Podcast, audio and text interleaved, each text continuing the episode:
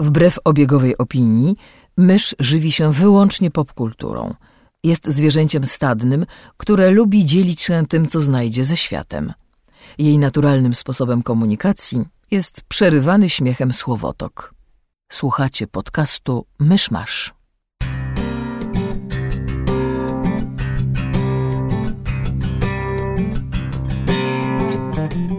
Drodzy słuchacze, co jakiś czas dostajemy od Was zgłoszenia, że część audycji dociera do Was po angielsku.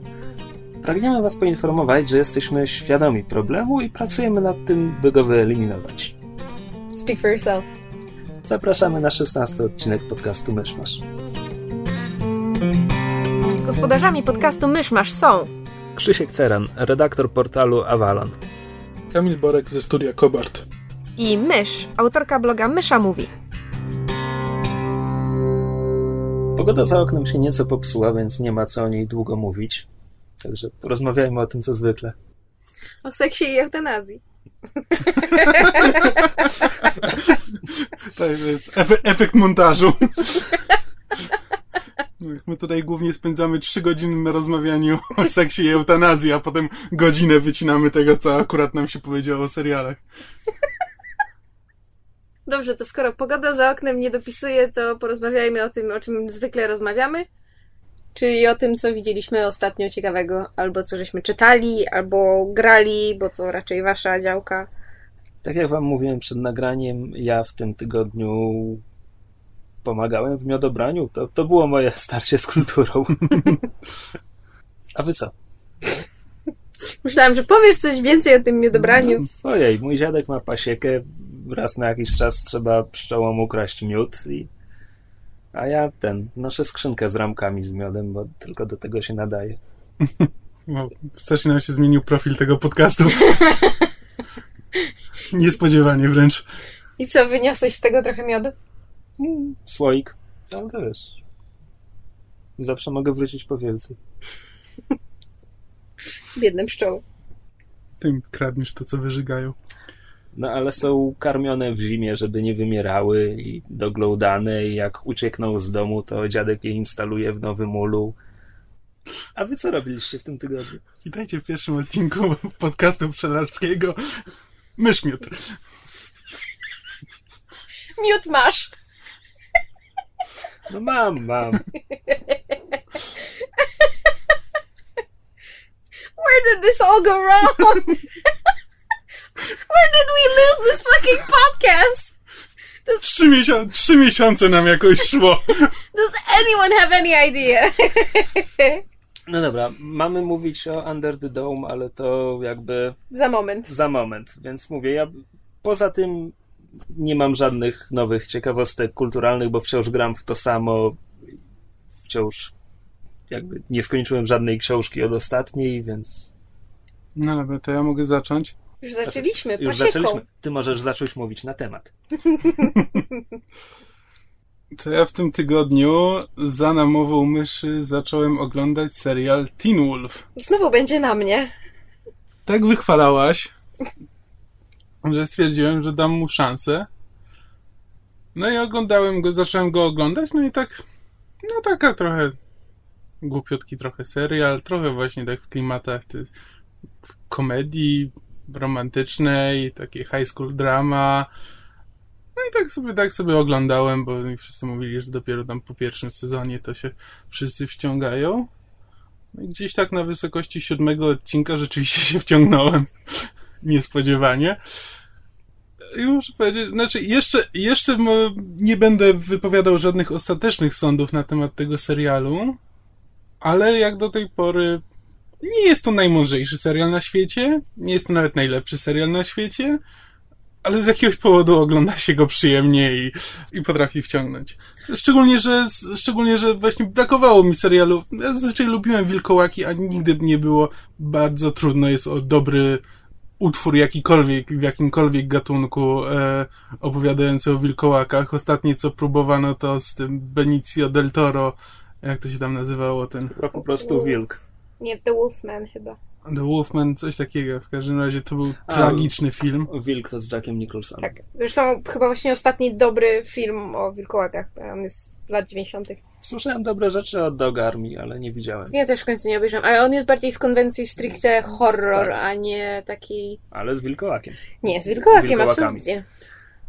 Y, Tro, trochę podstaw, bo ja nie znam ani oryginalnego dzieła, ani tym bardziej serialu. Ja oryginalnego dzieła też nie znam, nie znam filmu Teen Wolf. Mysz nam macha rękoma, że serial nie ma nic wspólnego z oryginałem. Tak, to znaczy właśnie Dobrze chciałam, się robię. chciałam powiedzieć, że serial Teen Wolf z filmem z lat 80. pod tym samym tytułem, w którym główną rolę g- gra Michael J. Fox, ma wspólnego tytuł, bodajże miejsce, Beacon Hills, miejscowość, i chyba nazwisko głównego bohatera. Nawet chyba imiona się różnią, czy ewentualnie imię i nazwisko głównego bohatera jest takie samo, a reszta jest kompletnie inna. Jakby Czyli to jest jego siostrzeńcu, bratanku. Nie no, to, nigdy nie jest powiedziane, jakby wzię- zaczerpnęli pomysł y, nastoletniego wilkołaka, prawda, w szkole średniej z, z oryginalnego filmu z, z Michaelem J. Foxem, ale jakby potem zmienili i konwencję troszeczkę, i styl, i dodali Dobrze, całą fabułę mówisz, na trzy mówisz sezony. o tym, jak serial się różni od filmu. Ja nie znam filmu. Czy Dobrze, to jest po prostu historia o nastolatkach, tylko jeden z nich jest wilkołakiem, czy tam chodzi o coś jeszcze?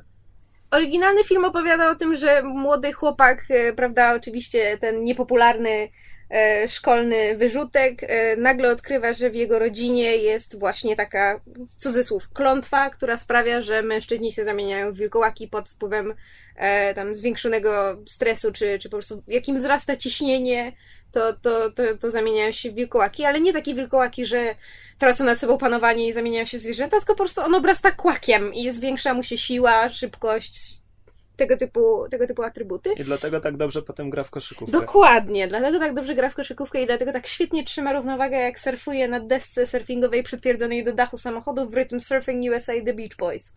To jest jeden z takich kanonicznych fragmentów tego filmu.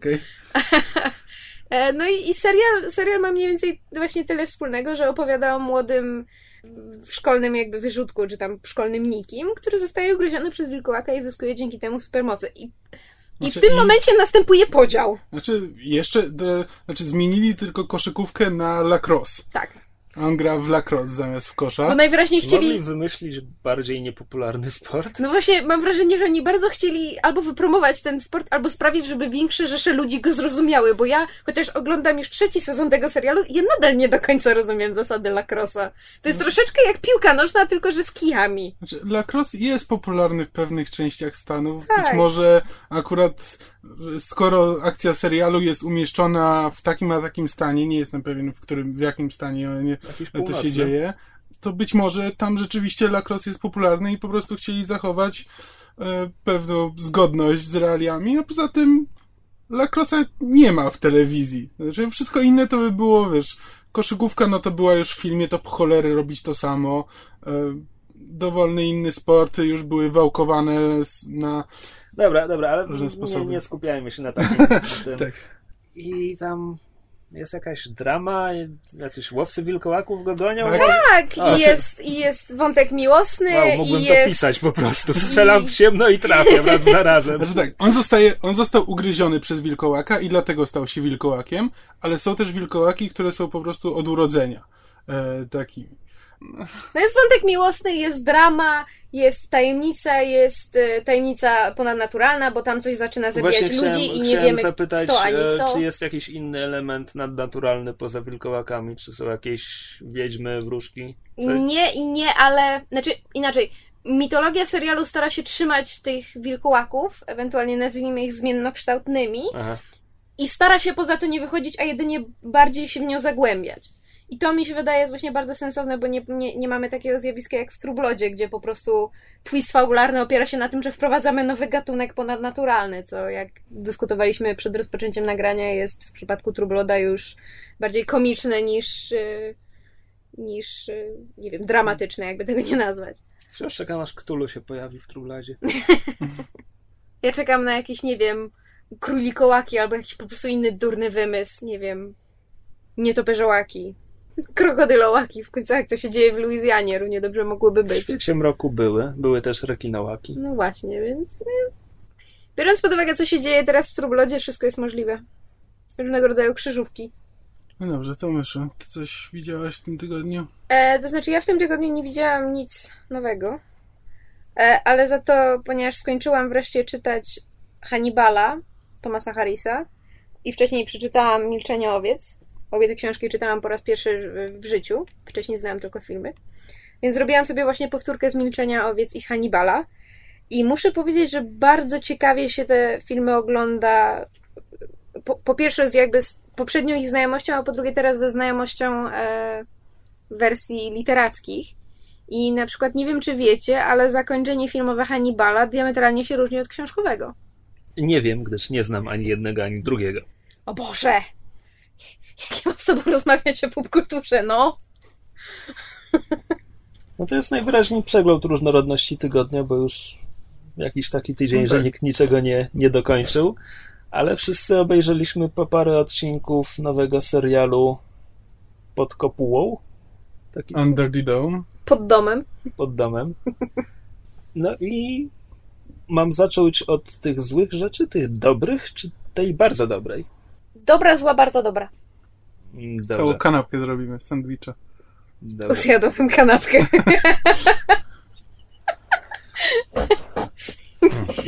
w kulinarnej części podcastu mysz masz. Tak jak ja to widzę, to jest serial, który mógłby się stać nowymi zagubionymi.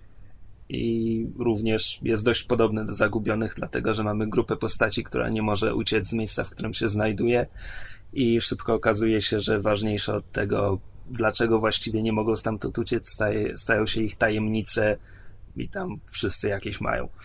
Mm, No i to jest fajne, jakby to, to się samo pisze. Mm, Zagubieni to, to, nie była, to nie było oryginalne, kiedy Zagubieni to zrobili. Może ten natłok wątków metafizycznych był, ale mniejsza z tym. Przynajmniej w takim serialu. E, no ale to jest popularny Znaczy, motyw, się- bo on się sprawdza po prostu. Ale no mówię, że to się samo pisze. No ale to, to właśnie cały czas się oglądam ten serial i zastanawiam się właśnie, do czego to zmierza. No bo jednak pula tych bohaterów jest ograniczona.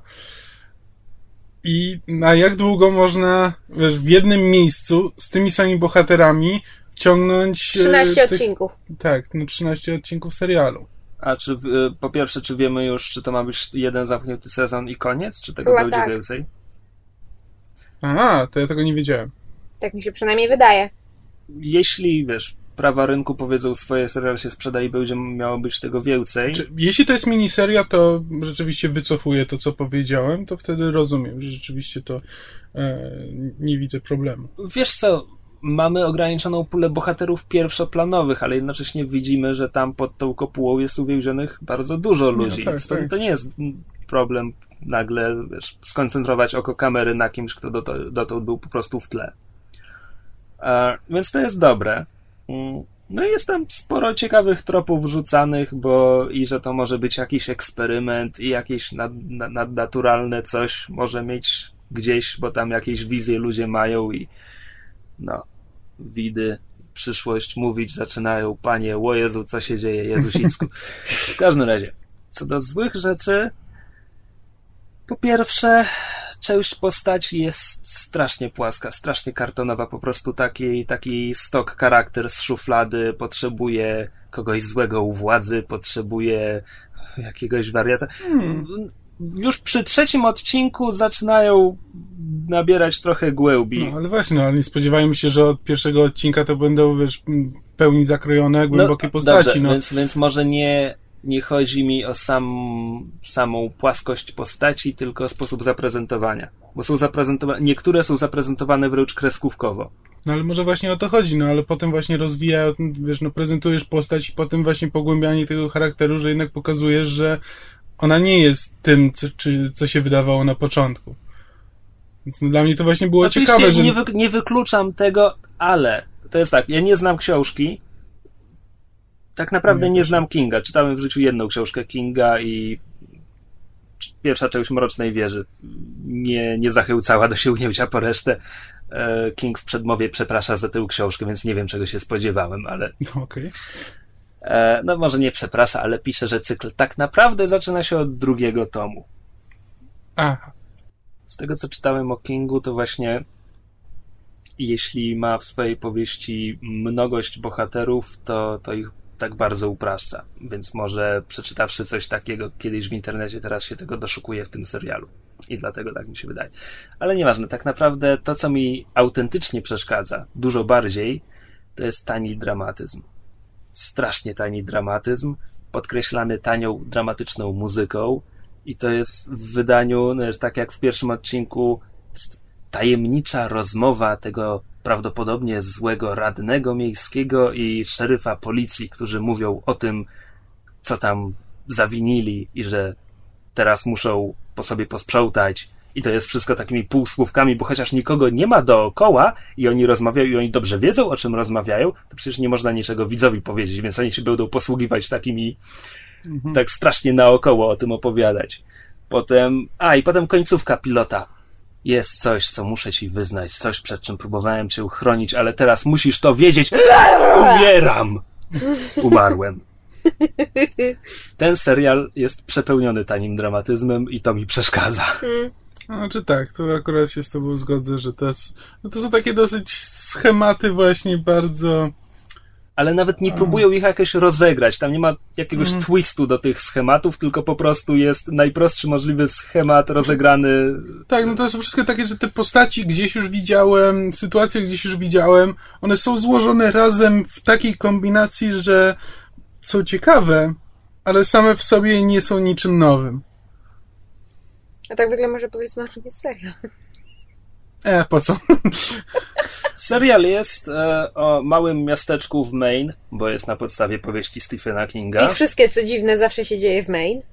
E, nad którym pewnego dnia znikąd pojawia się bariera o kształcie kopuły odcinająca miasteczko od świata zewnętrznego. Nie, nie można się przez nią przebić, prawie nic przez nią nie przechodzi. Nic nie słychać. E, nic nie słychać, fale radiowe nie docierają, e, więc w środku. Wybuchają sprzęty elektryczne. Tak, w, e, tak, tak. Jakiś elektromagnes jest na rzeczy. No i na zewnątrz szybko pojawiają się wojskowi, którzy próbują coś tam odkryć, ale też sobie z tym nie radzą, a w środku ludzie zaczynają panikować, się trochę kisić. wariować. Tak, się kisić ogólnie. Się kisić zaczynają. No i oprócz mieszkańców wioski jest jeszcze parę osób, które akurat przez nią przejeżdżało, albo twierdzą, że tylko przypadkiem przez nią przejeżdżało, a tak naprawdę skrywają jakieś mroczne sekreta i tajemnice. Są nastolatkowie, którzy zostali bez rodziców, bo akurat rodzice byli, wyjechali z miasta. A propos tych uproszczonych postaci do minimum, to ten kolega tego nastolatka, ten w czapce i z długimi włosami, który jeździ na e, deskorolce i po prostu on jest to nie jest tak, że on jest stereotypem. On jest stereotypem nastolatka z lat 90. No. Ale za to ten, ten, ten, ten, ten nastolatek, ten, jak on się nazywa, Joe. No ten właściwy nastolatek. Ten właściwy nastolatek, on jest bardzo fajny, to jest chyba moja do tej pory ulubiona postać w tym serialu. Ale ja jestem do niego pozytywnie uprzedzona, bo lubię tego aktora. Nie znam, z imienia nie znam żadnego aktora, który on występuje. On w Supernatural A z twarzy to chyba poznaję tylko złego radnego i też nie wiem skąd. Fantastyczna czwórka, nie? Dobrze mówię? Źle to mówię? jest ten? Chitiklis? A nie, Chiklis, to jest ten drugi. Oni mi się zawsze mylą. On, on grał w Breaking Bad, no ale z tego go nie...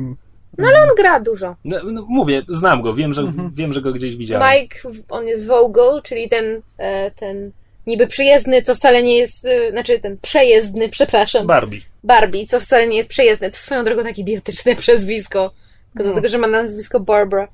Nie no, mówić do faceta Barbie, bez sensu każdym razie aktor, który go gra, był, ostatnio grał w Bates Motel i grał w szybko skasowanym serialu Pan Am, który ja bardzo lubiłam swego czasu. E, jest Rachel Lefebvre, czyli ta dziennikarka mhm. ruda, mhm. bo rude zawsze są dziennikarkami.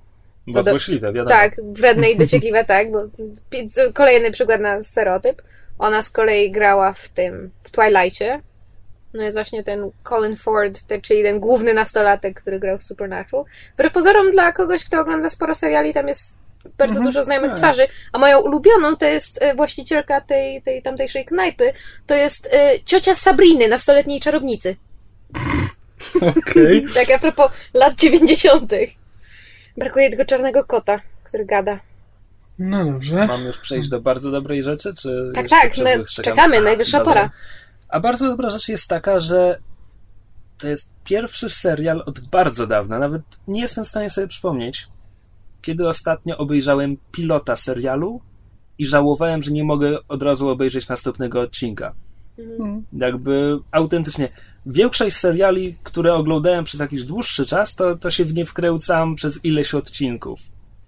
E, I z tych nowych, które próbowałem ostatnio, to prawie poza Go On wymiałkłem ze wszystkich. Jakby w ostatnim roku próbowałem oglądać te Demony Da Vinci, ten serial o nawiedzonym domu z gościem z zagubionych, coś tam, coś tam, 660, Park Avenue 666, A. wymiałkłem po pilocie, no Last Resort serial. wymiałkłem po pilocie, jakby a Mhm. tutaj obejrzałem pilota i wiesz, i żałowałem, że jest tak późno, że nie mogę od razu odpalić kolejnego odcinka, bo nie zasnę. Właśnie o to chodzi, że to, to, to, co powiedziałem wcześniej, że ten serial w sumie, jak się na niego tak patrzy i rozkłada na części, to nie ma w nim nic takiego, co by zachwyciło. A jednak w sumie jest czymś więcej niż suma swoich części.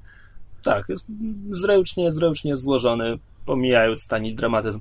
E, Dużo punktów dostał u mnie w ostatnim odcinku, kiedy e, twórcy się przyznają, że właściwie to Simpsonowie już przerobili tę fabułę. A ja niestety, znaczy jakby słucham tego wszystkiego, co mówicie i, i się wami zgadzam i jakby Niestety się z nami zgadzasz? Znaczy, niestety się zgadzam, bo jakby z punktu widzenia osoby, która chce tylko i wyłącznie jakby czerpać przyjemność czy rozrywkę z oglądania serialu, to mi się ten serial naprawdę podoba, ale jednak jak już zaczynam się tak bardziej nad nim zastanawiać i zagłębiać właśnie w kwestie konstrukcji e, bohaterów, czy właśnie taniego dramatyzmu, czy dialogów, właśnie zaczynam widzieć te wszystkie jakby e, rzeczy, o których tutaj e, mówiliście. A niestety u mnie dochodzi jeszcze ten problem, że tak jak wy się przyznaliście, że nie znacie książki Kinga, ja też jej nie znam, ale niestety przeczytałam spoilery, jak, jakby o czym jest książka Kinga i jak ona się kończy. To znaczy, skąd się wzięła ta kopuła i jaki jest jakby finał, co się z nią dzieje. I Możesz winić tylko siebie. tak, mogę winić tylko siebie, absolutnie. Tylko teraz każdy kolejny odcinek, który oglądam, to właśnie dopatruje się poszlak, które by wskazywały, że scenarzyści serialu zamierzają zakończyć serial dokładnie tak samo, jak się skończyła książka. A ponieważ zakończenie książki wydaje mi się tanie, bardzo tanie, nawet jak na Kinga, który jest niezłym pisarzem, ale właśnie ma tendencję do takich troszeczkę prostych e, rozwiązań. Zgubiłem się.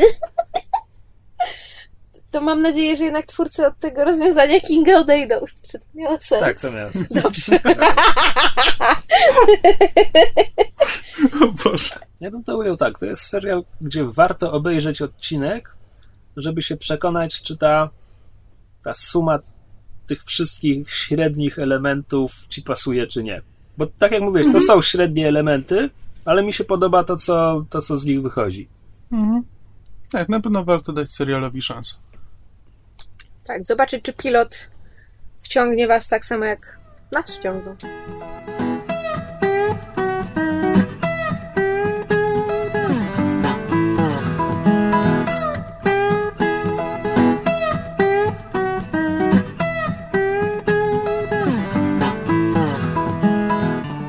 Czas na kącik mailowy. Dostaliśmy maila od niejakiego Piotra W. Tak się podpisuje. Nazwisko znane redakcji. Nieznanym. Napisał, Nie, podpisuje się po tylko prostu jako inicjałem. Piotr W. Demet. Ale ja mam swoje podejrzenia. Ha, ha, ha. Um, nie wiem. Tak więc Piotr pisze. Cześć. A, i jest to mail o jego... A tak, to jest mail o jego gikowskich korzeniach. Co jest tematem, wspomnieć. którego nie maglowaliśmy już od paru odcinków. Tak, więc bardzo nam miło, że ktoś go jednak podchwycił. Cześć. No więc zebrałem się i oto moja historia zostania geekiem. Cała ta historia to w sumie opis moich trzech wielkich fascynacji. Literatury fantazy, RPG i komiksów. Najwcześniej zaczęło się z literaturą i to właśnie od niej zacznę. Zaczęło się od filmu Władca Pierścieni. O, Okej. późno. E, Też podoba mi się, że jako literaturę traktujemy film No, ojej, no- Władcy Pierścieni. To jest, Ale przez to rozumiem. przeszedł do literatury, czytaj dalej. Ale nie uprzedzajmy faktów. który, prawdę powiedziawszy, nadal jest bliski memu sercu. Myślę, że nie jest tutaj jedyny.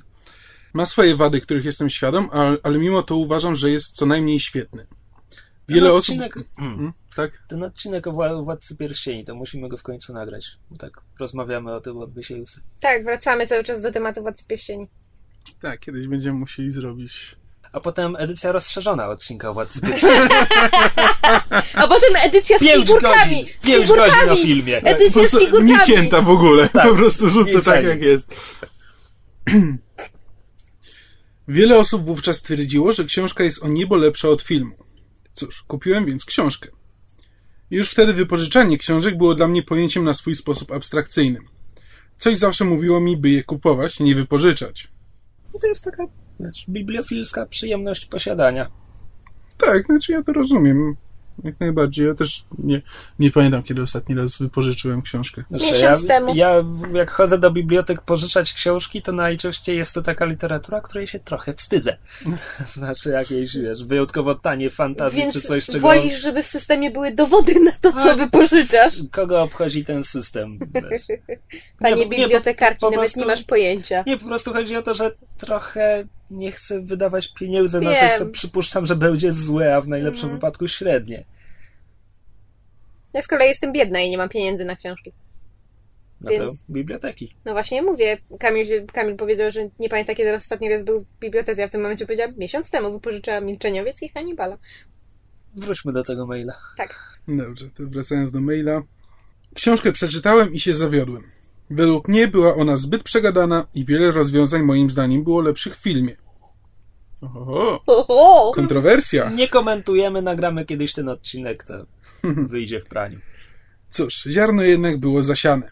Kolejnym tytułem, który na serio mnie kopnął w stronę fantazy, to Kroniki Amberu. Kolejna pozycja, w której się zakochałem i do której często wracam. Mógłbym wymieniać jeszcze długo kolejne tytuły, ale chciałbym zwrócić uwagę na konkretny cykl. Mianowicie Świat Dysku, który uważam za coś absolutnie fantastycznego. Myślę, aż ręce opadły. No, mysz się nie zna. Wstrętny luju! To takie pojęcie, które jest czerwoną płachtą na mysz. Tak, świat dysku. Terry Pratchett. Nie, że się nie znasz. Nie, Terry Pratchett. Ja się na wielu rzeczach nie znam. No, wracając do listu i, i świata dysku. Autora zawsze podziwiałem za wspaniałą umiejętność żonglowania nastrojami. W jednej chwili potrafiłem się wzruszyć, by za chwilę zacząć się śmiać jak opętany. Od tamtego momentu wsiąkłem na dobre. Nawet przed czytaniem fantazy zaczęło się też jego pisanie. Przed czytaniem zaczęło się pisanie? Ambitne. Ja wiem. Ja Jakoś w czwartej klasie podstawówki zacząłem pisać pierwszą wielką powieść fantazy. Niestety robiłem to w zeszycie lektur, który potem trzeba było oddać nauczycielce, bo tam opisywaliśmy wrażenia z lektur z całego roku szkolnego. I choć wielka powieść fantazy była od końca, to nauczycielka przeglądała cały zeszyt lektur i sprawdziła mi tę, ten pierwszy rozdział tej wielkiej powieści fantazy i nawet też tam błędów dużo nie było, jakieś słowa zachęty napisała, ale ja się w sobie zamkłem i już nie O. kontynuowałem. Świat nigdy nie pozna. Świat nigdy nie pozna. Wiesz co, to, był, to było trochę bardziej fanfiction do Heroes of Might and Magic 3, po prostu zaludniłem karty wszystkimi stworami z gry. Krzysztof, wielki autor fanfików. No już, już, już napisałem trzy na krzyż. Jak widać, Piotr ma podobny problem, bo jak pisze, od 11 lat próbuję napisać coś, czego nie będę się wstydził pokazać światu. I nadal nie idzie. Znam to, znam to bardzo dobrze. Ale to pozwala nawet bardziej docenić autorów, których miałem okazję i niezwykłą przyjemność poznać. Przejdźmy do drugiej fascynacji. RPG. Jego ideę poznałem na pewnym forum, o którym więcej napiszę za chwilę. Wciągnęła mnie idea wcielania się w bohatera i pełnej swobody działań. Początkowo grałem tylko w RPG związane z anime i mangą, bo na takim gruncie się znajdowałem. Potem odkryłem D&D. Znienawidziłem je. Ej, czytaj dalej, chcę wiedzieć, chcę wiedzieć, jak to się skończy. Mimo, że miało mnóstwo materiału, to wszystko było dla mnie zdecydowanie zbyt obszerne, a za mało ciekawe. Cały czas miałem wrażenie, że działa to na zasadzie redaktora krzyczącego no rusz dupę, musisz zrobić jeszcze 400 stron 15 księgi potworów o gołębiosmokach. Jak to nie masz pomysłu? No to wodę lej, wodę. Co, w szkole nie byłeś? Tia, to nie było dla mnie. Jednocześnie trafiłem na kilka innych systemów, które podobały mi się bardziej lub mniej i na mechaniki, które można stosować do dowolnej zabawy. Dziś jestem oddanym fanem mechaniki Fate i systemu Neuroshima. Idea zostania wkurzonym wieśniakiem na pustkowiach była i nadal jest zaiste ciekawa. Znaczy, Ciekawe gra- użycie słowa zaiste. Nie jest to słowo, które się czyty. Czyty, Czy ty, czy ty wiesz, co mówisz? słyszę często. Czyty często. Jej. E, znaczy my graliśmy kiedyś w Neuroshimę, robiliśmy do niej podchody, ale właśnie o ile świat mi się nawet podoba, choć to też jest jeden z tych światów na zasadzie Już to wrzucimy... widziałem. Znaczy, już to widziałem, ale tam jest takie, że wrzucimy wszystko, co mamy. Znaczy jest y, każde, każda kraina możliwa, las, pustynia, diabli wiedzą co, są roboty, są stwory, są wszystko, wszystkiego po trochu. Ale zasadniczo podoba mi się świat, ale mechanika mnie nigdy do mnie nie przemówiła. Ja z tego co pamiętam, to my się strasznie męczyliśmy z tą mechaniką. Co to było? To były te trzy rzuty K20 i porównywanie ich, żeby były niższe od czegoś tam. Nie pamiętam tam. dokładnie jak to działało, ale pamiętam, że z tymi rzutami strasznie było dużo zachodu i właściwie mieliśmy duży problem, żeby tę mechanikę ogarnąć, żeby i żeby ona jeszcze nie zatrzymywała gry na dłużej, tylko żeby rzeczywiście podtrzymywać ten flow. Znaczy wiesz, no, są RPG, przy których mechanika, jakby bawienie się mechaniką jest nieodłączną częścią gry, takiej D&D, gdzie musisz lubić tę mechanikę i te walki, bo trwają godzinami. No tak. Ale skoro nie pamiętamy, jaki był konkretnie problem z Neuroshimą, to wróćmy do maila. Czas na trzecią fascynację. Komiksy. Tutaj muszę napisać następujące zdanie. Cudzysłów się zaczyna. Wszystkie ewentualne mysze słuchające lub czytające ten fragment prosimy o wybaczenie. Wybacz mi, myszo, bo bardzo zgrzeszyłem przeciw tobie. Koniec cudzysłowu.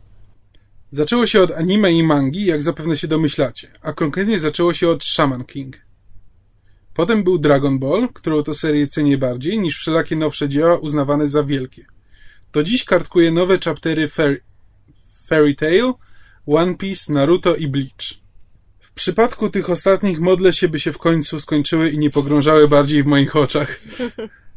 Tak, pamiętam moją przygodę z Naruto.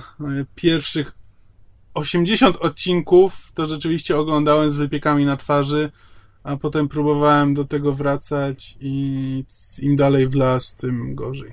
Wiesz co, a ja, ja się zbieram, żeby, żeby wrócić do Naruto i nadrobić te ostatnie... Pewnie będą już ze dwa lata, jak przestałem oglądać.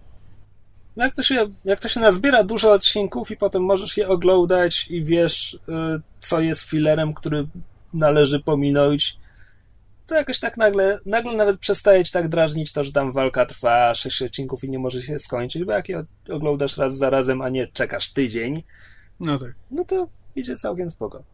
Natomiast ja z Naruto mam tak, że przestaję je oglądać, potem po roku, półtora wracam, nadrabiam. No jakoś tak niedługo mi wypada kolejna próba zmierzenia się z materią. No Piotr kontynuuje myśl. W przeciwieństwie do wielu moich kolegów z tamtego czasu, nie gloryfikowałem i nie uznawałem japońskich komiksów i animacji za absolutne ideały. Prawdę powiedziawszy, pewne schematy, w tym powtarzalna i nudna jak flaki z olejem kreska, zaczęły mi przeszkadzać. I wówczas to mały Piotruś odkrył DC i Marvel. Przyznam szczerze, że oba wydawnictwa polubiłem i oba nadal od czasu do czasu czytuję. Lubię DC i jego Batmana, Green Arrowa, Supermana i tak dalej. Lubię ich pomimo tego, że wydawcy starają się mi to uniemożliwić ostatnimi laty. Co do Marvela, kto może nie lubić Logana czy Spidermana? Znam wiele osób, Znaczy, ja uwielbiam Spidermana, ale Logan do mnie nigdy nie przemawiał. ale sam mówisz, że uwielbiasz koncepcję Spidermana, przecież komiksów nie czytasz i No dobra, to jest prawda. No ja mówię po prostu jakby o samej, samej koncepcji postaci. Tak. Jakby. Fenomenie do mnie nie przemawia. Aczkolwiek muszę mówić, że też mi to utrudniają. Jako osoba, która czyta sporadycznie, ciężko mi się przebić przez mnóstwo tandety, którą wciskają niemal wszędzie i dorwać coś, co rzeczywiście chcę poczytać. Mogę chyba dodać, że ze znanych mi postaci komiksowych najbardziej lubię Punishera. Może dlatego, że lubię ideę faceta, który robi co robić trzeba, bez pierdzielenia się z nadmiarem rozterek moralnych. Bo taki dla mnie powinien być Punisher i takiego go pamiętam. Ty czytałeś kiedyś Punishera?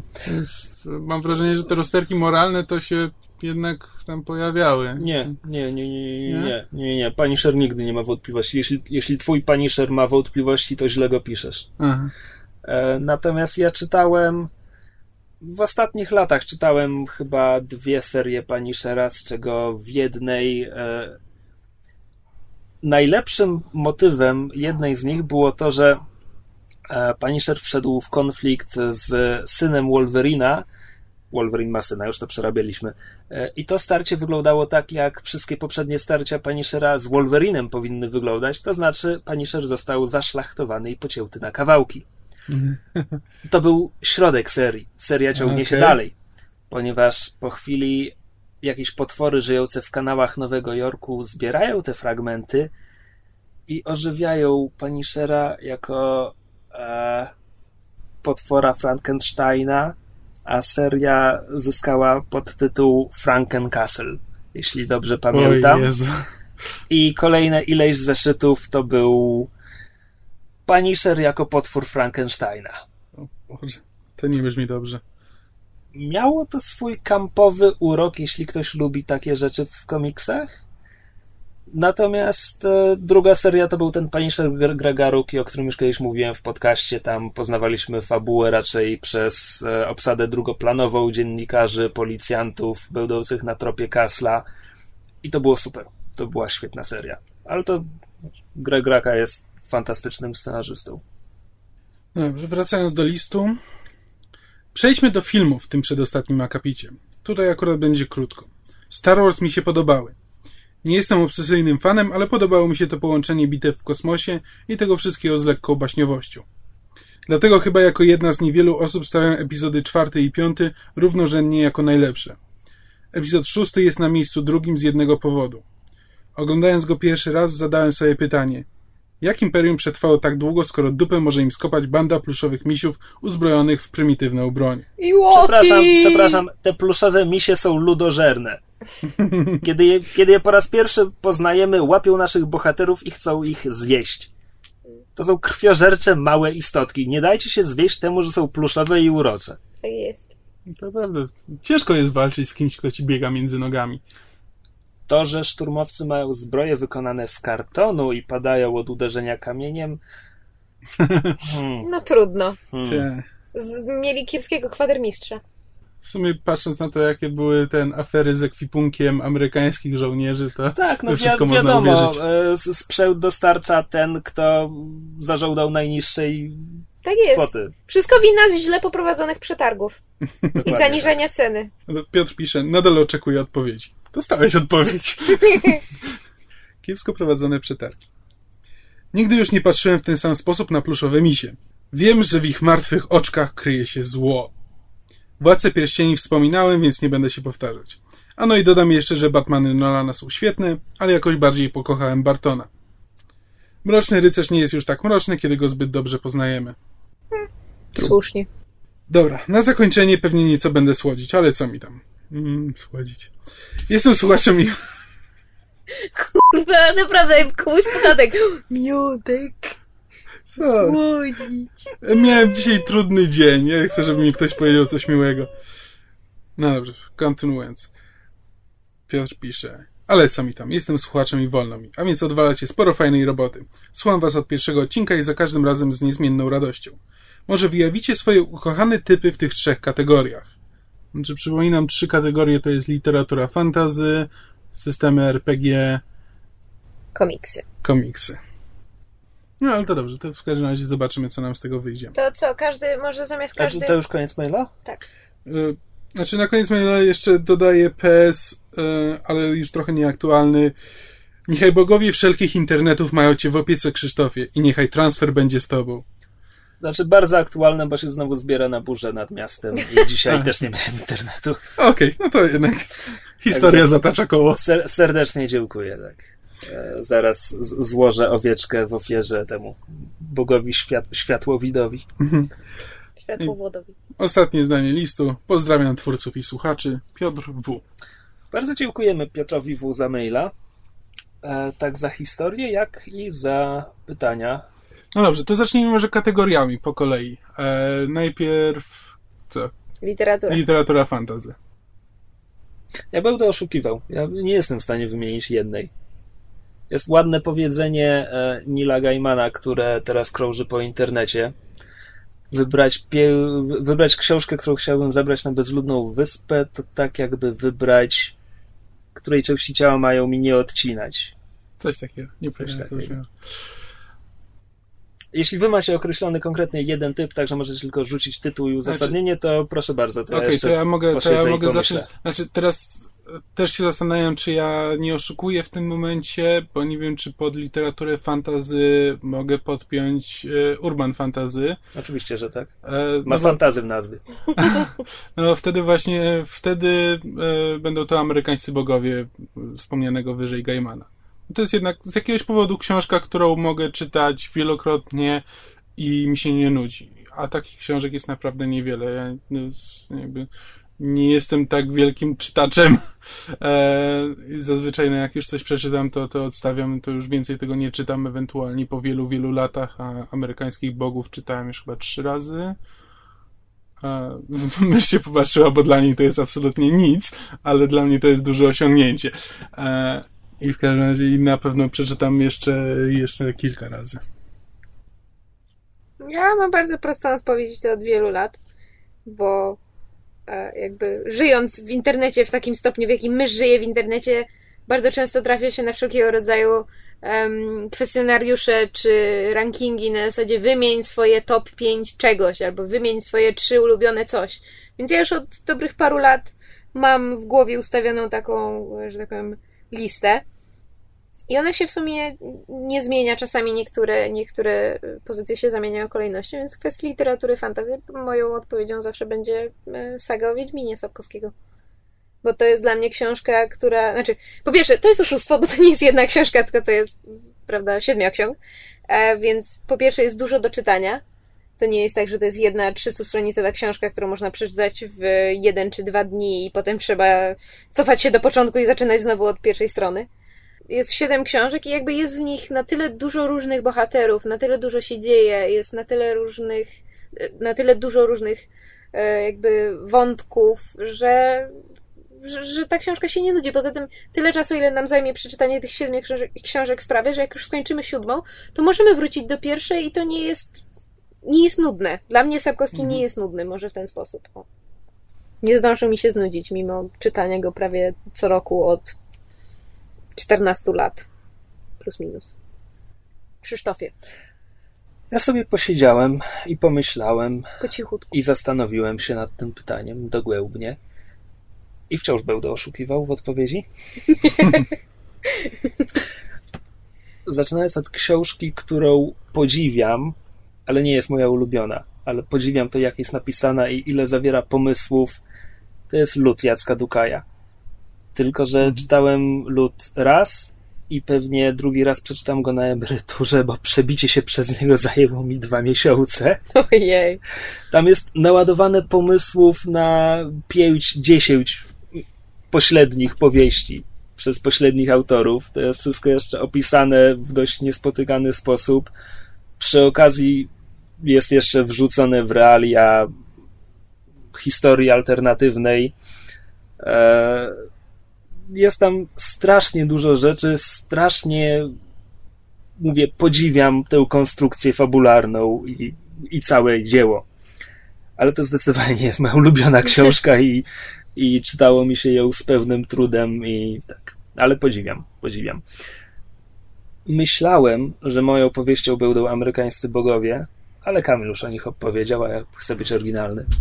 E, a poza tym, e, no muszę sięgnąć po mojego ulubionego autora, czyli Terego Pratchetta. I z książek Pratchetta to nie mam żadnych wątpliwości, że to jest Nocna Straż. Powieść, nie wiem, 27 z cyklu, ale moim zdaniem najlepsza i jakby Pratchett przeskoczył tam sam siebie, bo ona tak naprawdę już tylko, już tylko nominalnie jest powieścią fantasy. Znaczy, oczywiście dzieje się w wymyślonym świecie dysku, ale jest, jest o ludziach i to takich ludziach ulicy, po prostu życiu miasta, o tym, jak, jak narasta bunt przeciwko władzom, o rodzącej się rewolucji. Wszystko z tym typowym praszetowskim skrzywieniem i tym poczuciem humoru od czegoś, co mnie autentycznie bawi, przez jakiś absurd po humor w rodzaju, że jakieś miasto ma dziwną nazwę i to jest śmieszne, bo to jest dziwna nazwa. Jakby u Praszeta jest sporo takich rzeczy, e, ale do tego ma e, fantastyczną akcję. W żadnej innej książce Praszeta moim zdaniem nie ma tak płynnej narracji, która tak gładko przechodzi e, ze sceny w scenę i w każdej scenie jest coś, jakby tam, tam nie ma żadnego zbełdnego materiału. I wreszcie e, nie ma żadnej Deus Ex Machiny w końcówce. Pratchett ma problem ze swoimi końcówkami, to znaczy tam dość często bohaterowie są ratowani albo dosłownie przez interwencję bogów, albo po prostu na ostatnich 30 stronach pojawia się jakiś pomysł, który po, pozwala im jakby bez żadnego podbudowania po prostu końcowy zwrot akcji jest taki, że ojej, a potem wydarzyło się to i wszystko skończyło się dobrze. Mhm. I w Nocnej Straży tego nie ma i ma bardzo, bardzo dobre zakończenie. Po prostu. O. Tylko tyle i aż tyle. Dobrze, to teraz RPG. RPG. To ja może zacznę pierwsza, bo ja w sumie mam chyba najmniejsze doświadczenie. Bo moja przygoda z RPGami zaczęła się od Wiedźmina. Wiedźmin, gra fabularna, to była moja pierwsza styczność z RPGami. I powiem tak, nie jestem pewna, czy system jest dobry, bo miałam mało sprawnego mistrza gry, ale bardzo, bardzo miło wspominam jakby proces tworzenia postaci i wymyślania jej, prawda, e, backgroundu i tego, kim jest i dlaczego jest taka, jaka jest. I jakby ten aspekt e, właśnie tworzenia postaci po dziś dzień jest jakby moją ulubioną częścią e, właśnie grania w RPG. A moim ulubionym systemem i jakby drugim systemem, z którym zostałam zaznajomiona po Wiedźminie, to był Świat Mroku. A konkretnie jakby wampirza część Świata Mroku, żeby bardziej to uściślić. E, I właściwie od czasu, kiedy zaczęłam grać w świat mroku, właśnie w różne odmiany e, wampira, to nie przeszłam dalej. Miałam styczność z dedekami, miałam styczność z innymi światami ze świata mroku, głównie z magiem. I jakoś mi to nie weszło. A za to wampira lubię po dziś dzień i w sumie bardzo, bardzo brakuje mi grania, nieważne czy w starego, czy w nowego, bo ja zawsze mam problemy i nigdy ich nie odróżniam i trzeba mi dokładnie tłumaczyć, czym się stare od nowego różni. W starym masz 158 różnych klanów wampirów, w nowym tylko 5. A tak. To ja zaczynam od starego i potem wyście mnie musieli nowego uczyć. To pamiętam. Ale myślę, że, że, że Świat Mroku mi się dlatego tak bardzo spodobał, że miałam bardzo dobrego, choć bardzo surowego mistrza gry, który jakby zaszczepił we mnie pewne, pewne zachowania, które mogą się wydawać drastyczne, ale bardzo ułatwiają grę i ułatwiają jakby wejście w ten świat, nieważne kto potem by prowadził. Musisz wyjaśnić, co masz na myśli, bo nie mam pojęcia, o czym mówisz. Znaczy jakby... Nie, po prostu mam wrażenie, że, że na tyle dobrze prowadził e, nam rozgrywki i z jednej strony jakby bardzo klimatyczne, a z drugiej strony trzymające się um, mechaniki i konkretnych wytycznych jakby e, przynależnych do świata mroku, że potem jak już zaczęłam grać z kimś innym, to nieważne, czy to było prowadzone lepiej czy gorzej, bardziej e, klimatycznie, mniej, czy na luzie, czy na poważnie, to jakby siedziała we mnie cały czas ta, ta pierwsza tresura, którą, i, i, te pierwsze wspomnienia, które były szalenie pozytywne, więc nieważne z kim bym potem grała w tego wampira, to zawsze, zawsze mnie to cofało do tych właśnie początków e, z tym moim pierwszym mistrzem, gdzie ja naprawdę, to nawet nie było to, że ja się świetnie bawiłam, bo, bo jakby to było mia- pierwsza poważna styczność z RPGami i jakby nie kojarzyłam tego z zabawą, ale to było ja się bałam podczas, e, podczas jego rozgrywek. Ja autentycznie próbowałam przeżyć, próbowałam rozwikłać jego zagadki, próbowałam um, poprowadzić moją postać nie na takiej zasadzie, że ja, mysz, chcę coś zrobić, tylko że moja postać na podstawie jej charakteru, doświadczeń itd., tak itd., tak musi to zrobić, bo to jest sensowne, bo to wynika. Znaczy, to dobrze świadczy o tobie jako graczce. Nie wiem, co to mówi o twoim mistrzu gry. Znaczy, to, to mówi o moim mistrzu gry tyle, że on jakby tego typu zachowania we mnie nie, nie wiem, czy wydobył, czy wytresował, bo to już jakby dla mnie nie jest, nie jest na tyle istotne, ale tego typu podejście y, przeniosło mi się z, z rozgrywek z nim na w ogóle na grę w y, RPG. A ponieważ trzymam się świata mroku, więc jakby łatwiej mi jest, się te, mi jest się też w tym utrzymać. Swoją drogą powinniśmy znowu zacząć grać. No i tak. To teraz niech ktoś inny powie, bo ja mam wrażenie, że się strasznie w tym zakałapućkałam i jakoś tak zaczęłam walić metafizyką. Ależ tu wali metafizyką. Myśmy z Kamilem już przerobili nasze początki z RPGami w odcinku o korzeniach gigowskich naszych, także może nie będziemy tego powtarzać, dość powiedzieć, że gramy właściwie od, nie wiem, drugiej czy trzeciej klasy szkoły podstawowej. Mhm. A, a, właściwie to graliśmy, bo ostatnią sesję na żywo mieliśmy tak ze dwa lata temu pewnie już? W młynie. Trochę wody upłynęło. I w, przez, przez ten czas jakby i wcześniej, ale teraz, teraz jak już nie gramy na żywo, czy na razie jak nie gramy na żywo, bo ja wciąż wierzę, że to jest stan przechodni i za moment znowu zaczniemy, e, to gram w internecie na, na jakichś różnych forach. I na przestrzeni tej mojej RPGowej kariery, jakby wszystko zsumować, mam wrażenie, że więcej prowadziłem niż grałem, co trochę wpływa na mój, na mój pogląd mhm. na sprawę. I gdybym miał wskazać mój ulubiony system jako gracz, bardzo możliwe, że to też byłby świat mroku. Teraz jeszcze myślę, myślę na bieżąco, w co ja właściwie grałem jako gracz. I tak wyjdzie na to, że te pozostałe systemy, w które grałem, to graliśmy w nie, kiedy jeszcze nie byliśmy zbyt dobrzy w te RPG. E, to jako gracz. Natomiast jako mistrz gry znowu będę oszukiwał i wskażę dwa, bo ja nie lubię trzymać zasad. Taki jestem. Żyję na krawędzi.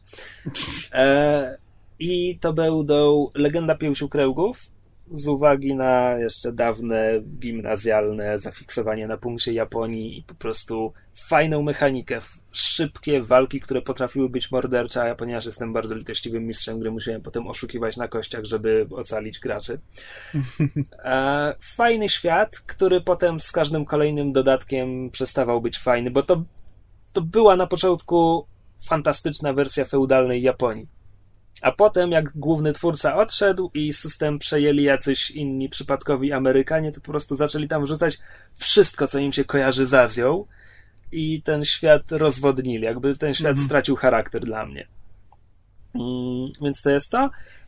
I egzekwo to będzie e, nasz polski Volsung, który ma prościutką mechanikę, ale świat mi się spodobał, kiedy tylko trafiłem na pierwszy ślad tego systemu, kiedy, kiedy cały Volsung to była jedna strona w internecie zakładana 10 lat temu czy więcej, mm. gdzie, gdzie ci ludzie opisywali swój pomysł na świat. No i tak, ten I system powstawał jeszcze... w bólach. Oj, tak, tak. E, on już, zanim został wydany, to już chyba ze dwa razy był prawie wydany. Miał być polskim dodatkiem do D20, miał być na jeszcze innym mhm. systemie mm -hmm. kiedyś.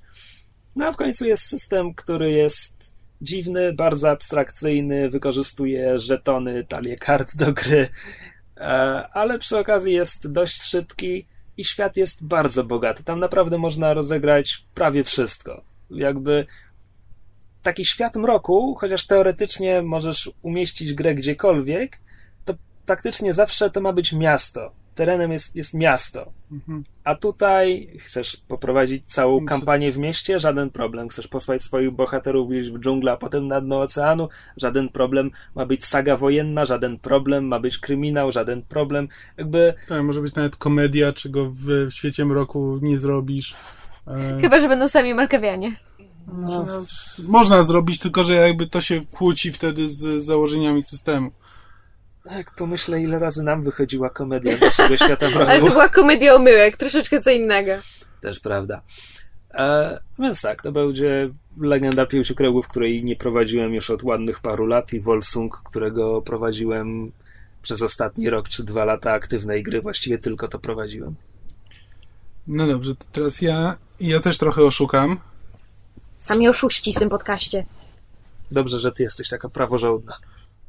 Żąda. Sorry. E, znaczy ja odszukam, bo podzielę sobie na dwie kategorie, czyli mechanika i setting. E, bo jeśli chodzi o mechanikę, to prawdopodobnie ulubionym będzie Świat Mroku.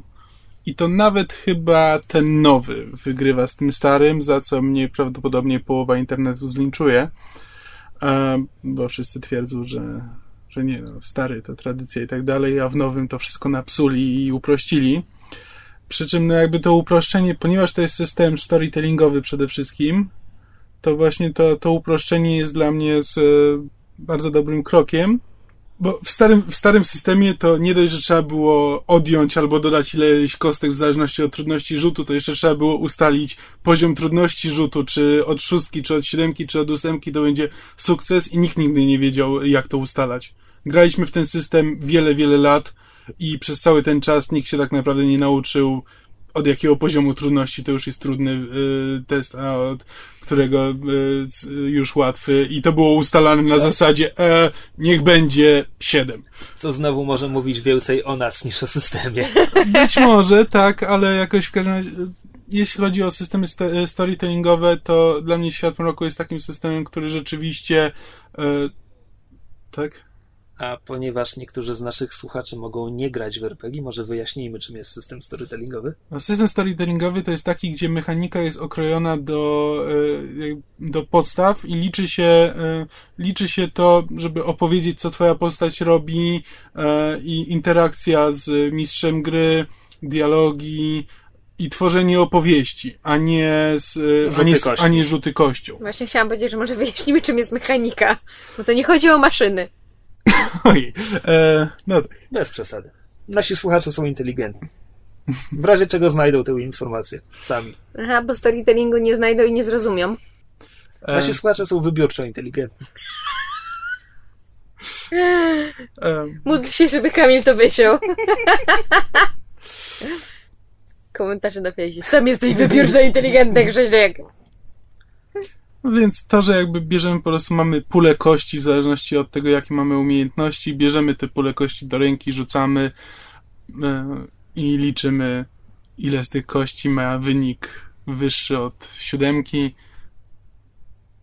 i tyle. I to jest proste i to jest łatwe. E, ten, tam cały czas można tą postać ulepszać, bo ponieważ każdą e, umiejętność ulepsza się osobno za pedeki, to jakby nie ma tego czekania na kolejny poziom i tego, że przez 3-4 sesje nic nie robimy, bo musimy pozbierać pedeki i dopiero wtedy jest poziom, dopiero wtedy wydajemy, tylko tak co sesję możemy sobie podnieść o jeden, o, o jeden, jedną umiejętność, czy drugą no i tak Niby dalej, tak, tak ale jak na przykład zbierasz na podniesienie jakiejś dyscypliny, czyli tych wampirycznych mocy, to możesz czekać kilka przygód. No można poczekać kilka przygód, ale jakby to jest, to wtedy zależy od ciebie, to jest twoja decyzja. Pedeki, jakby ktoś nie wiedział, to tak zwane punkty doświadczenia. Mów dalej. Dobrze. I to jeśli chodzi o mechanikę, to, to prawdopodobnie będzie mój ulubiony system. Natomiast jeśli chodzi o setting, to jest wyżej wzmiankowany Volsung.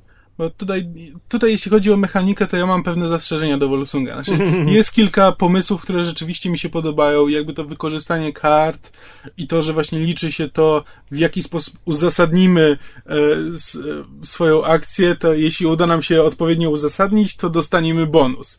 To jest bardzo fajny pomysł, e, który zawsze mi się podobał, ale rzuty są tragiczne. Znaczy, to wykorzystanie jednej kostki i tak naprawdę, żeby udał ci się jakiś trudniejszy rzut, to musisz mieć albo jakąś bardzo konkretną specjalizację, albo um, wybrany, nie pamiętam jak to się nazywało, ale w każdym razie cechy z historii postaci, że już kiedyś walczyłeś z magiem pochodzącym z... Um, to są osiągnięcia. Osiągnięcia, niech będzie jeśli już kiedyś w historii postaci walczyliśmy z magiem pochodzącym stąd i stąd, to jeśli znowu natkniemy się na maga pochodzącego z tej krainy, to wtedy możemy sobie dodać plus 5 do rzutu. Dla mnie to zawsze było głupie i jakby zmuszało do powtarzalności przygód. Właściwie nie rozumiałem tej mechaniki, co ona miała osiągnąć. Raczej nie tyle zmuszało do powtarzalności przygód, co właśnie sprawiało, że te osiągnięcia były bezużyteczne, no, bo tak, te że, sytuacje się nie powtarzały. No właśnie, że albo musiały się powtarzać pewne sytuacje i wtedy właściwie po co, no albo się nigdy już nie korzystało no dobra, tego. Dobra, dobra, dobra, ale to twoja ulubiona gra, więc powiedz coś dobrego o niej. E, nie, bo to było właśnie, tłumaczę dlaczego to nie jest pod względem mechaniki, co mi się nie podoba, ale właśnie jeśli chodzi o setting, czyli o świat gry, no to, to, co powiedziałeś wcześniej, to wyjąłeś mi z ust. No tak, to, że... w, trzech, w trzech zdaniach świat gry to jest e, fantastyczna wersja XIX wieku e, w klimatach steampunkowych. XIX-wiecznej Europy.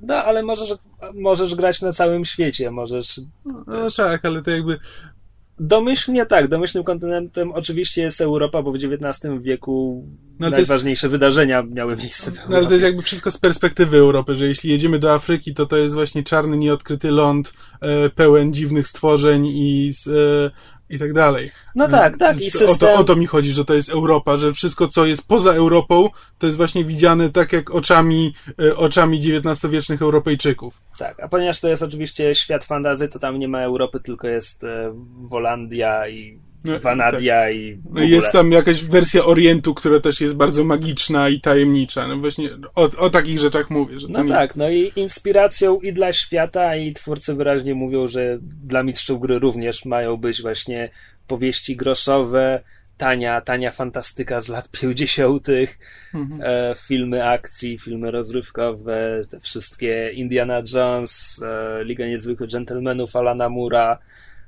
I to wszystko zlane w jedno to i przemieszane, ale przemieszane tak bardzo, bardzo sprytnie i inteligentnie. Bardzo mi się podobają takie małe detale, jak te, te niziołki, które tradycyjnie w fantazji zawsze są takie bardzo rodzinne, no więc w tym kontekście idealnie się nadają na t- tutejszą wersję mafii, bo Mhm. powiązania rodzinne, to jest, to jest super.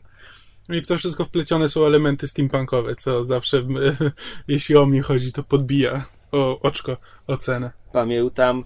Polubiłem Wolsunga, jak trafiłem na tę ich stronę w internecie, ale potem na jakimś konwencie, z biegiem okoliczności bardzo wielkim, bo ja byłem na trzech konwentach w życiu może, był Artur Ganszyniec, jeden z twórców Wolsunga, i to wciąż było ładnych parę lat, zanim Wolsung się ukazał, który opowiadał o Wolsungu i o tym, jaki fajny będzie, kiedy już się ukaże.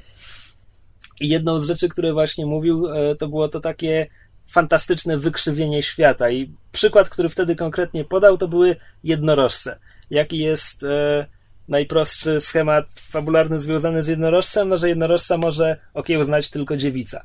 W związku z tym w Wolsungu e, gdzieś tam pod tamtejszą wersją Londynu jest tor wyścigowy, na którym są e, wyścigi jednorożców, w których mogą brać udział tylko jokejki i to jokejki wyspecjalizowane. No. Po czym podawał e, pomysły na, na e, przygody w związku z tym, że może właściciel jakiegoś jednorożca wynajmie graczy, żeby sprawili, że jakaś wroga jokejka będzie musiała zostać zdyskwalifikowana i tego typu. Bo jak powiedziałeś wyścigi jednorożców w tym kontekście tych dziewic, to ja nagle zobaczyłam tor hartów i mechaniczną uciekającą dziewicę. To chyba nie o to chodziło, ale bardzo mi się ta wizja spodobała. Ale równie dobrze mogłoby o to chodzić i właśnie dlatego ten świat jest taki piękny. Dokładnie, taka wiesz, zaczarowana, zaczarowana mechaniczna, steampunkowa, uciekająca dziewica i jednorożce za nią jak harty. Ojej. O, Krzysiek ma chyba pomysł na naszą sesję. Chyba nawet wolę twoją wersję. Ojej. No, to jaki był trzeci podpunkt? Komiksy. Komiksy. To ja też tutaj zacznę, bo mam najmniejsze pole do popisu. Moim ulubionym komiksem jest Fathom Michaela Turnera. I to No, właściwie kiedyś o tym mówiłeś. tak, i tylko właściwie ze- względu na, na to, jak, e, jak bardzo mi się podoba jego styl, jego ilustracje i, i jakby Bo fabuły to tam chyba dużo nie fabuła, ma. nie, fabuła jest absolutnie kijowa, to nie ma sensu ukrywać, ale znaczy jakby ja nie dla fabuły ten komiks czytałam, to właśnie chodziło tylko i wyłącznie jakby o stronę wizualną i bardziej pod względem troszeczkę fabularnym i postaci, ale też wizualnym to, to Tomb Raidery, ale też czytałam bardzo wybiórczo. No i to tyle. Dobrze, to jeśli o mnie chodzi, to przez moment zastanawiałem się, czy by nie powiedzieć Watchmeni, ale potem stwierdziłem, że to jest w sumie strasznie pretensjonalny komiks i tak naprawdę ja go wcale nie mam ochoty czytać e, zbyt często i To może E. tak jak ja wymieniłem lud w kategorii powieści, że to jest do podziwiania. tak, tak. Natomiast ulubionym komiksem, no to będzie wspominany już u nas w podcaście 48 stron. No to jest coś, Wspominane. znaczy 48 stron, Coś 48 powinniśmy o stron nim i mówić, To są komiksy, do których mogę wracać A nie wielokrotnie Asterix? im się nie nudzą. Znaczy, Asterixa bardzo lubię i mam do niego sentyment, ale mimo wszystko wydaje mi się, że 48 stron teraz do mnie bardziej przemawia. Czekajcie, nie, ja wiem jaki ja mam ulubiony komiks. Catcher Donald. Te giganty. Pamiętam, kiedyś namiętnie zbierałam. To było dawno temu.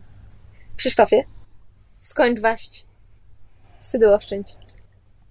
No, teraz będzie problem. Powiem teraz znowu szczerze- Krzysiek będzie oszukiwał. To jest kategoria, która sprawiła mi najwięcej problemu, kiedy się zastanawiałem nad tym mailem i nad tym pytaniem. Nawet nie mogę oszukiwać, bo po prostu nie jestem w stanie udzielić odpowiedzi. Znaczy, Znaczy, to nie ma ani jednego komiksu, który by się podobał na tyle, żeby móc go zaliczyć do ulubionych? Oczywiście, że albo nie, serię. nie, nie jestem w stanie wybrać jednego. A serię jedną? Ewentualnie postać? Albo grupę postaci. Znaczy wiesz, gdy, jeśli mówisz grupa postaci, no to oczywiście myśl się skłania ku komiksom drużynowym, no to nie będę miał wątpliwości, że to są X-Meni. Bo oglądałem kreskówkę, jak byłem jeszcze w podstawówce czy gimnazjum. To ma więcej wspólnego z kreskówką niż z komiksami. Z postaci, z komiksów superbohaterskich, no to znowu większość moich ulubionych to będą, to będą mutanci, tak jak wspominany w zeszłym tygodniu Nightcrawler czy, czy paru innych. Mm. Wciąż wstydzę się przyznać, że bardzo lubię Gambita, chociaż jest idiotyczną postacią. Wygląda idiotycznie i koncepcja jest idiotyczna, ale jest taki fajny. A, natomiast a, graficznie taki album, że patrzę i mogę się wpatrywać w każdą stronę i są po prostu fenomenalne, nie tylko szczegółowe rysunki, ale i to, jak układają się w całość, jak przekazują historię, jakie tempo nadają lekturze.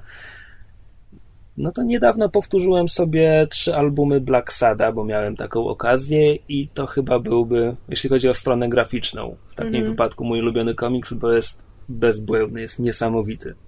Mm, Po prostu fenomenalne rysunki. Fabularnie mógłbym szukać wśród paru komiksów superbohaterskich. Na pewno są historie, które bardzo lubię. Niech będzie hat trick, przywołam po raz trzeci Briana K. Vona, który napisał kiedyś historię e, w krótkotrwałym, nawet nie serii, tylko miała być taka seria, miniserii mm, X-Men Icons, czyli miniseria 3-4 zeszyty koncentrujące się na jakiejś konkretnej postaci. I on napisał coś takiego o Chamberze. Nie wiem, czy słyszeliście kiedykolwiek o takim mutancie jak Chamber. Podpowiem, że nie było go jeszcze w żadnym z filmów ani kreskówek. Ale brzmi znajomo. Nie. John Grisham napisał taką książkę kiedyś. Nie, ale ja czasami jak mi się nudzi, to wchodzę na X-Men Wiki i sobie przeglądam postacie.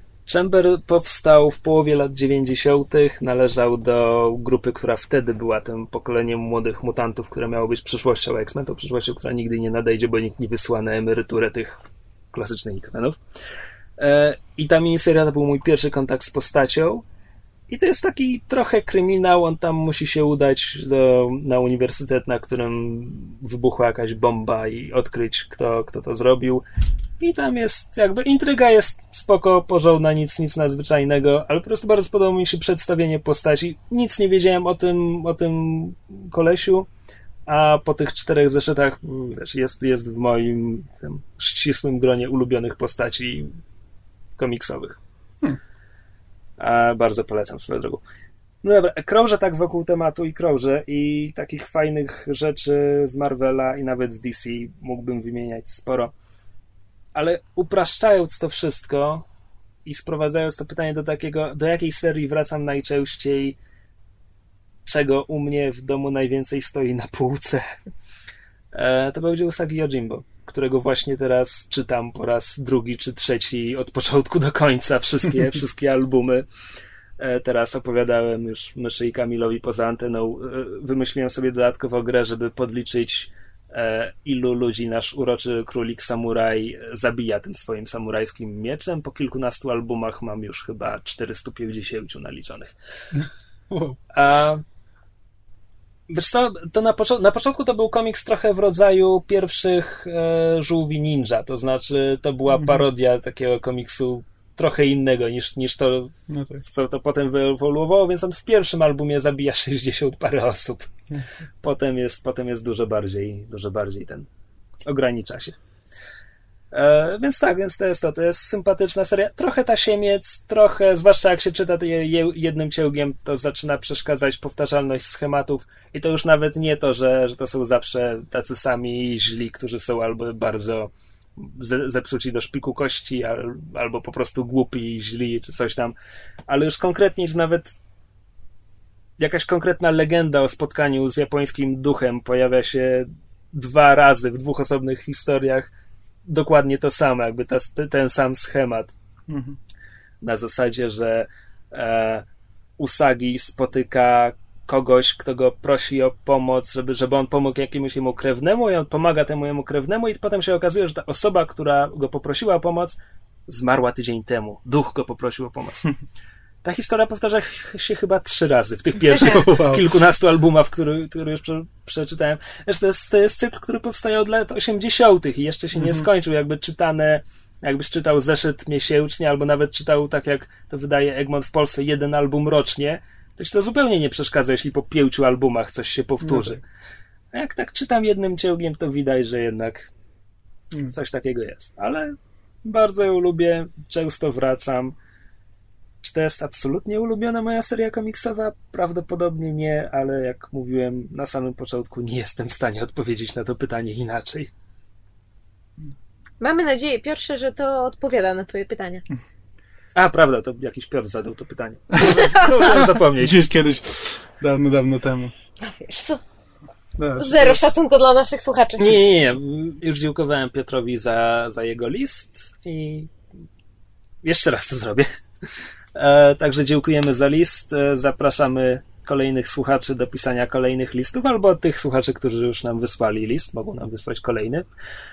Jeśli, jeśli chcecie się podzielić z nami waszymi spisami ulubionych powieści, komiksów, czy czegokolwiek tak naprawdę, e, bardzo prosimy. Jeśli chcecie nam zadać jakieś pytania inne, też jak najbardziej, albo jeśli chcecie podrzucić nam temat na jakiś odcinek, bardzo proszę, jesteśmy na to bardzo otwarci, bo wtedy mamy trochę mniej pracy z przygotowywaniem odcinka. A ponieważ przygotowanie każdego odcinka to jest zaskakująco dużo pracy, to jakby każda pomoc się liczy. Dziękujemy. Naprawdę? Naprawdę będziemy to mówić jak przedszko przedszkolaki. Tak. Słuchaliście podcastu Myszmasz. Możecie nas znaleźć na myszamówi.blogspot.com oraz marvelcomics.pl Podcast nagrany został w studiu Kobart www.kobart.pl Jeśli macie jakieś komentarze, pytania albo sugestie, jesteśmy także na Facebooku. Podcast Myszmasz dostępny jest także na iTunes. Jeśli wystawicie nam oceny, będziemy szczęśliwi jak Krzysio w pasiece. Nigdy już nie patrzyłem w ten sam sposób na pluszowe misie. Wiem, że... Zaj... Brakuje przyimku, przepraszam. Halo? Fabryka? Ten model Borek 87 ma problem z czytaniem tekstu. To jest wina maila, nie było, nie było wy! Nie, nie, nie było przyimka! Skąd ja mam z dupy mam wyciągnąć wam te przyimki?